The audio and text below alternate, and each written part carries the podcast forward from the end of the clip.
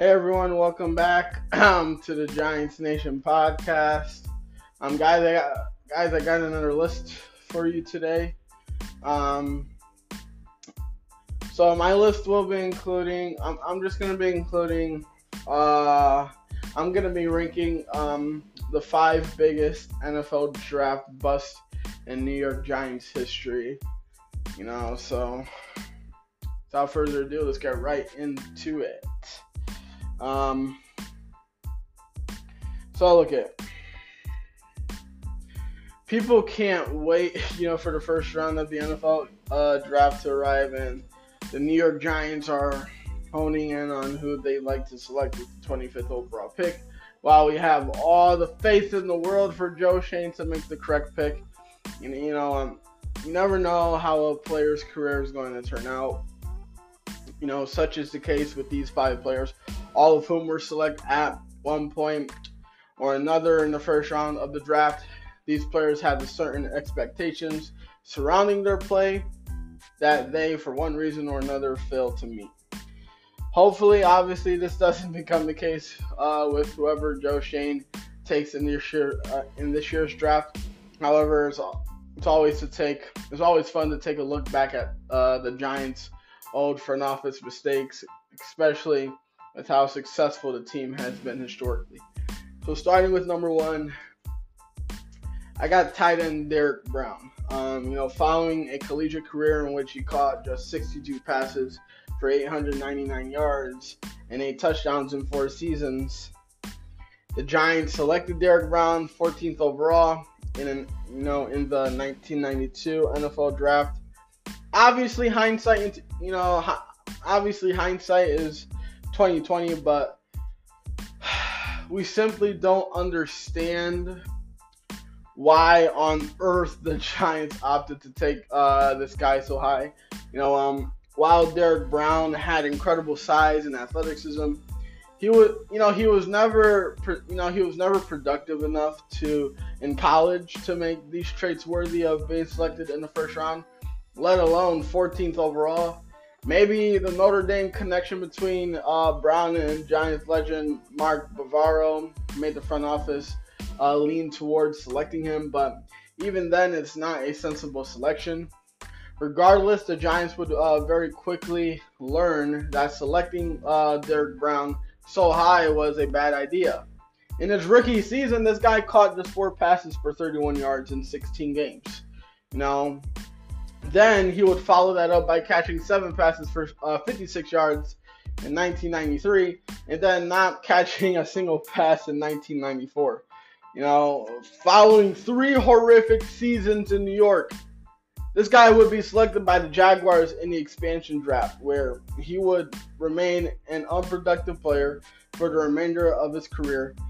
You know, I simply can't explain this pick with any logical reason. So he's number one. Um, number two, this is gonna hurt because I really like this player. He still plays in the NFL today. He's uh he's um he's a starting cornerback for the Cincinnati Bengals. Cornerback Eli Apple. Um, look at following a spectacular career at Ohio State. This guy, who the Giants selected this guy 10th overall in the 2016 NFL draft. You know, um, corner was a need for the Giants at the time. You know, and it seemed like New York may have finally found their secondary guy of the future. But as we all know, that's not how it turned out. You know, um, Eli Apple didn't start off his career too poorly. You know, he only allowed he only allowed 38 receptions on 61 targets for only 515 yards and three touchdowns while snagging an interception and breaking up three passes. However, things only went downhill from there. You know, during his sophomore season, Eli Apple, he, you know, would would look far worse on, you know, on and off the field. Not only did this guy only appear in 11 games, games, but when he wasn't playing, Apple was getting himself in trouble with the team. Either it be him tweeting on the sideline of a game in which he wasn't playing or getting into fights with the coaching staff. Know, Eli Apple simply wasn't mature enough to play in New York. You know, with that in mind, the Giants shipped uh, uh, they shipped him off to the Saints five games into his third season for a fourth and seventh round pick. Since then, this guy has a continues. This guy has continuously gotten himself into trouble with his inconsistent play and loud mouth. As of you know, as of right now, this guy he is currently oh he's currently a free agent. So he's a free agent. I thought he was with the Cincinnati Bengals. You know, um, I just rechecked it. I rechecked the free agent list. Um, this guy is currently a free agent, and it is unknown as to either or not he will be signed to a roster for the upcoming season. So he's number two. Um, number three, I got running back Don. Uh, I got running back Don Dayne. Um, oh, uh, Ron, Don Dayne. Running back Ron Dayne. I said his name wrong. You know, look after smashing the NCAA all-time uh, all-time rushing yards record and winning the Heisman Trophy. It seemed that it seemed as if Ron Dayne was set to be one of the best running backs in the NFL in NFL, maybe in NFL history. However, that was far from the case. You know, not only did this guy massively disappoint people, but he was flat out bad for the for the Giants during his four seasons with the team. You know, um, the Giants selected uh, this guy 11th overall in the 2000 NFL draft, and in his rookie season, he was solid. You know, forming the infamous Thunder and Lightning duo with team legend Tiki Barber. You know, in this season, Dayne would rush the ball 228 times for 770 yards and five touchdowns, averaging 3.4 yards per carry. While the you know while these numbers aren't bad, this would go on to be the best season of Dayne's career by far. In the remaining three seasons, uh, Dayne spent with the Giants, he would run the ball 357 times for 1,297 yards and 11 touchdowns. These numbers are similar to what Saquon Barkley put up in his most recent season alone, except Saquon had more yards and one less touchdown on 62 fewer carries. You know, considering that league MVP uh, Shaun Alexander was uh, taken just eight picks later, it's clear that New York had a big lapse of judgment with this selection. While it may not have had a horrible effect on the team's future, it certainly didn't help their odds of success. You know, um, number th- uh, number three. Um, oh wait, uh, number four. Number four. Um, this one's very. Uh, this one's not. This one shouldn't be a surprise. Number four, I got offensive tackle Ereck Flowers. Um, you know, being just four years removed being just four years removed from the le- from their legendary Super Bowl victory, the Giants were in need of a new franchise left tackle. With that in mind, they made they made you know they made at the time obvious choice of Ereck Flowers out of Miami. Boy, this draft pick would go down in fame with how iconically bad Ereck Flowers was for the Giants.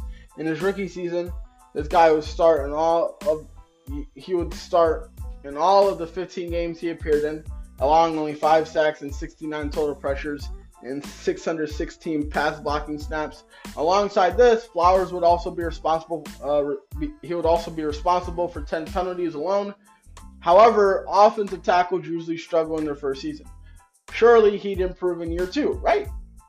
Well, you could technically say Flowers improved it um, and improved. It was incredibly minimal, and considering how well the Giants needed him to play, things certainly weren't looking good for him.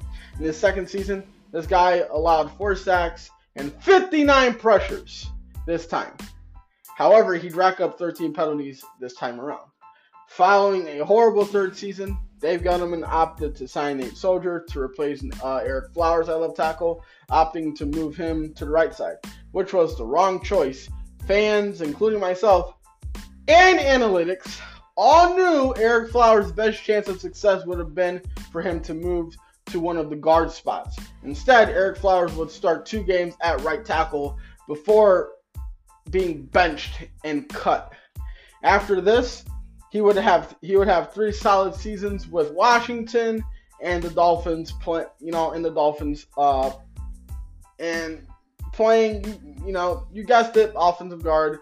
It was clear from the start that this guy needed to be moved inside, but the Giants simply never gave him a chance. What you know, while this doesn't change the fact that he's a bust, it's still unfortunate that he was never put in the best chance to succeed.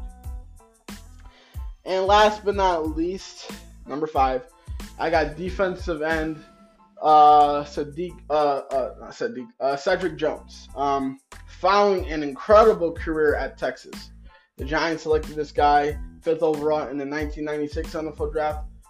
At the time, the Giants had a young and upcoming defensive line that featured players like Michael Strahan and Keith Hamilton. So adding a top-tier college player like uh, Cedric Jones to that core made sense. Despite this, this guy sadly didn't pan out in the NFL. Either it was due to lack of skill, you know, or the fact that he was blind in one eye and was forced to play on the right side of the defensive line. Cedric Jones simply didn't pan out, which is unfortunate.